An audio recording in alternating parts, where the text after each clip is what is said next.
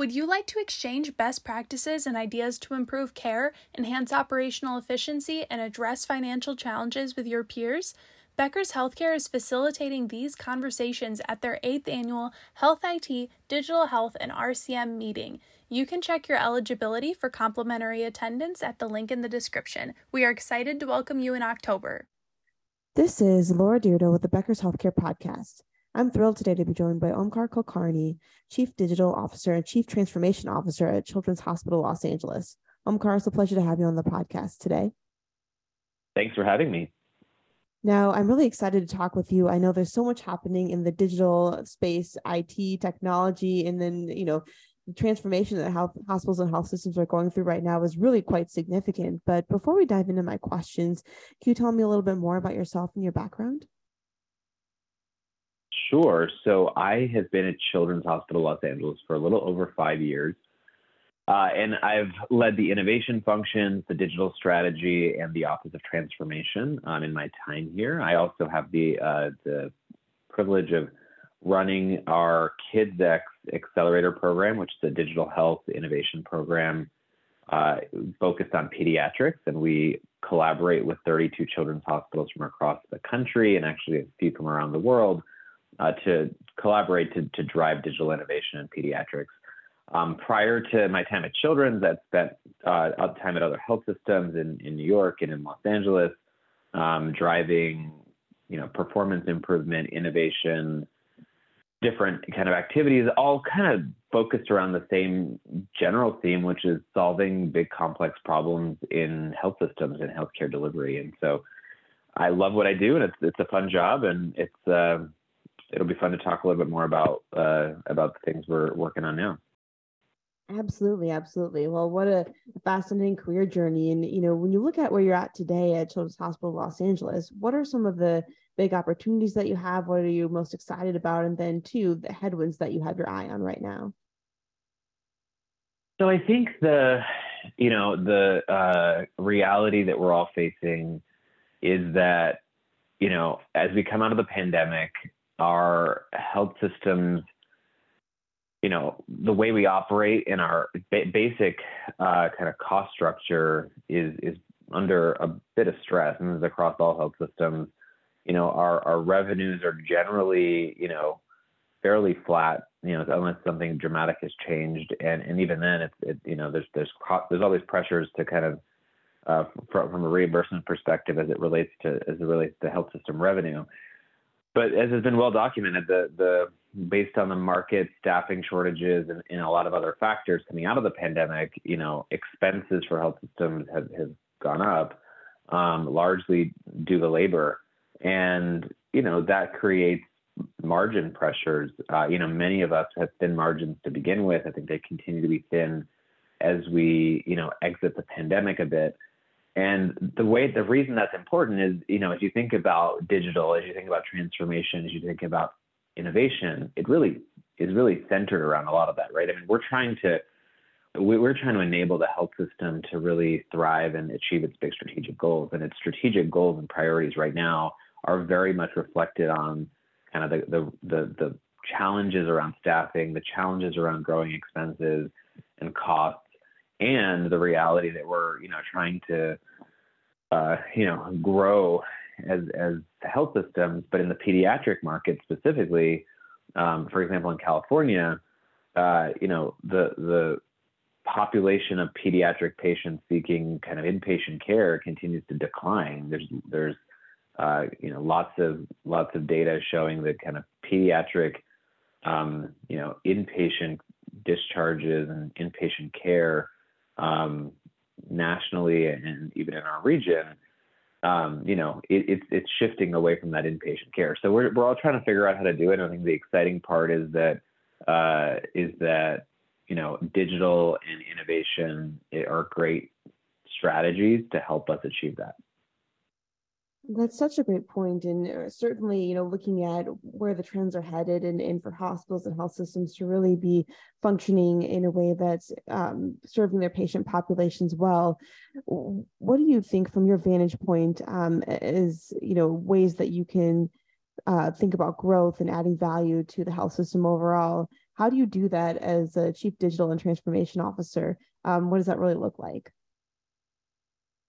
Well, I think, you know, at its core, what we're trying to do is find ways to leverage technology to solve really complicated problems for our health system. And, you know, as I as we were just talking about, as an example, one of them is around growth, right? So how are we going to leverage technology to attract new patients, to retain patients, to ensure that patients who are coming to see us have a great experience, that they come back, that they, you know, talk about the, the positive experience with others. But At the end of the day, you know, we provide an important service to our community, and that service is one that we want, you know, as many people to access as possible. So, you know, digital is a great tool to increase access and, and attract and retain patients. And so we're always thinking about how we can leverage the tools in our toolkit to to do that. Um, you know, we use a product lens at Children's Hospital Los Angeles when we think about transformation, we think about innovation. By that I mean, you know, products are, at least in my head, bringing together people, process, and technology to solve a need for a customer or end user. So in our case, the customer is often the patient or the family, the parent, um, or sometimes the provider or the, the staff member, depending on what the actual thing is we're working on. And so our goal is to really orient all of our work, all the things we're doing towards developing and you know putting out the best products that uh, really people who are using them love to use. Um, the more they really engage in them and they really find them valuable to their individual lives, the more likely they are to use them to their fullest capacity, which means that we're going to generate the most value out of these products we're bringing to our patients, families, and, and staff. Absolutely. That that's a really great point. And I love that focus both internally and externally too on the patients and their families. Now, when you're looking at both sides, how do you make sure you're getting feedback and constantly iterating on what you're doing in order to uh, you know get the the best i guess product possible um, what does that look like and how do you move from the beginning of a project to all the way through to where it is today I mean, it really starts with understanding who the right who the customers are for any given um, any given product, and really making sure we have a full breadth of the different types of customers that exist. So even you know amongst our population at Children's Hospital Los Angeles, the the the, the patients and families are very diverse and uh, have different you know perspectives. They come from different parts of the city. They come you know with their own kind of set of uh, you know personal experiences they're bringing with them. And we need to understand those. We need to really deeply understand those so that we can design and develop a solution. Specifically that's going to cater towards our broader population. Because you know when you do that you get better adoption and adoption is really the value of, of you know digital innovation. So so we, we starts with with deep kind of discovery of kind of who our customers are and, and end users are, what their what their you know experience is today, what their journeys look like today, given the existing part of what we're trying to build for. And then we learn throughout that process what they're doing, and, and then we, we, we engage deeply with those customers and, and those end users throughout the product development cycle to think about how we can uh, how we can solve specifically for that population. And I think sticking to that and building metrics around that and really orienting all of our work towards the the the end user as a central part of that um, kind of product development journey is really crucial. And we, we stick to that as, as, as closely as we can on all of our products. Absolutely. I love that. Um, thank you so much. Now, I know as you mentioned a little bit earlier in the conversation, obviously there are a lot of challenges right now for hospitals and health systems in general, uh, whether it's staffing uh, shortages or um, some of the other challenges with inflation and the economy and whatnot. So when you look at where we're at today, resources obviously are, are very valuable, especially in healthcare. So what do you see as one investment or risk that's still worth making this year, even given you know the the way that um, a lot of organizations are having to cut back just a bit?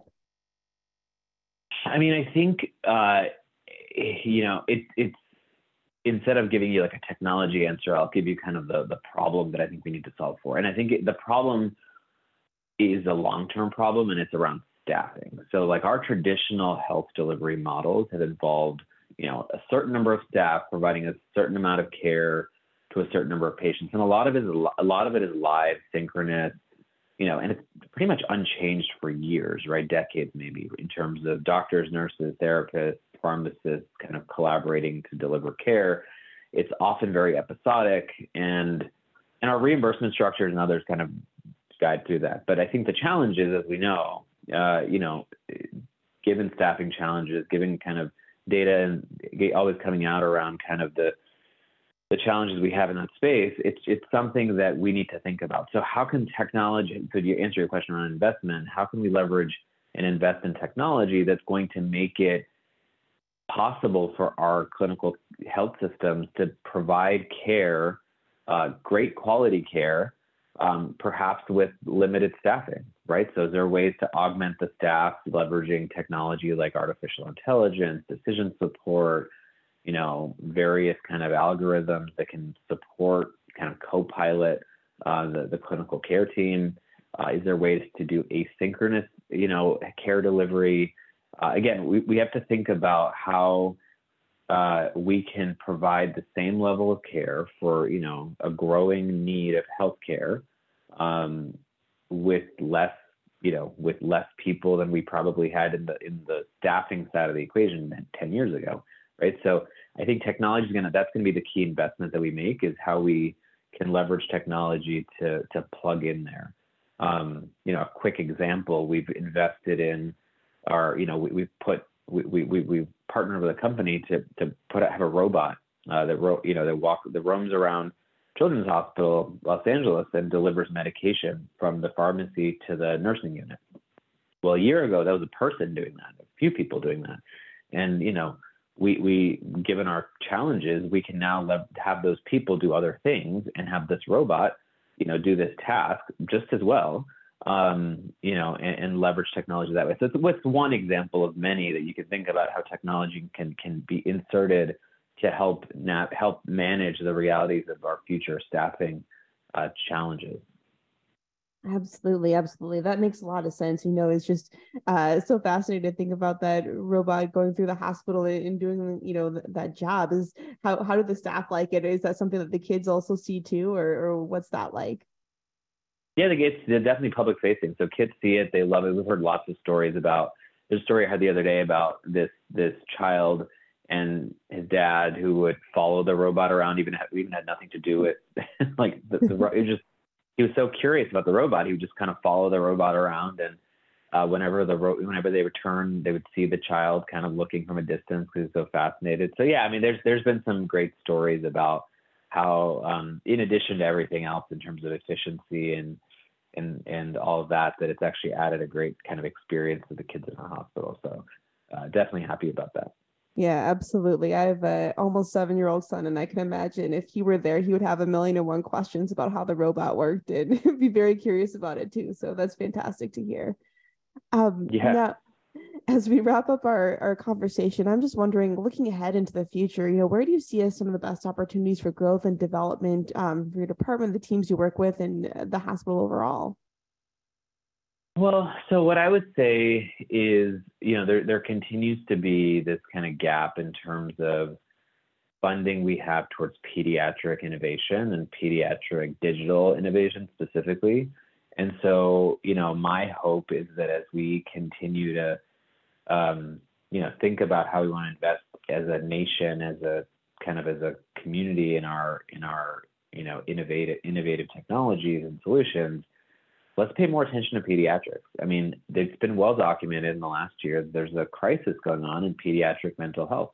Um, adolescents and teenagers and young adults are experiencing really high levels of, um, you know, mental health uh, challenges, and we just don't have the infrastructure as, an, as a country to really properly navigate and, and meet the needs of these kids you know these kids turn into adults and the adults turn into seniors. So this is this could be a problem for a long time if we don't address it. And i think the the way to one of the ways to address it is going to be to be innovative around how we you know do everything from screen to to diagnose to treat uh, these these children who have anything. But in this example you know mental behavioral health uh, challenges they're they're facing. So that's my hope, and I'm hoping that we can, you know, collectively invest more and more in pediatrics and and children, and we'll see the dividends pay off in the long run. Absolutely. And that's such an important issue that I know you just brought up in terms of the pediatric mental health. It's something I feel like every day we have new studies on just the challenges and the breadth and the depth of the problem and trying to reach the these kids who have been so impacted by the pandemic and everything else that's happening in the world. So uh, I love that there's efforts and, investments in doing more with that and, and really um, making that a, a, top priority. It just seems like um, it'll be so important for us down the line. Absolutely. Well, Omkar, thank you so much for joining us on the podcast today. This has been such a, a fun and interesting conversation, and I'm excited to have you as well. Uh, speaking at our Health IT, Digital Health, and Revenue Cycle event in October, I think you know a lot of these themes we'll talk about, and especially looking at some of the digital innovations and in, in leveraging technology for better patient care. So I'm excited to hear more from you at that point. I'm looking forward to being there and, and sharing more of my perspective. Thank you for having me. It's so important for leaders at the top of organizations to keep learning, stay sharp, grow their networks. To help our audience better do this in a more simplified, personalized, and meaningful way, Becker's Healthcare has launched My BHC. It's your trusted Becker's healthcare experience and more with content, connections, events, and learning opportunities. Join the community free of charge at www.my.beckershospitalreview.com and we'll see you there.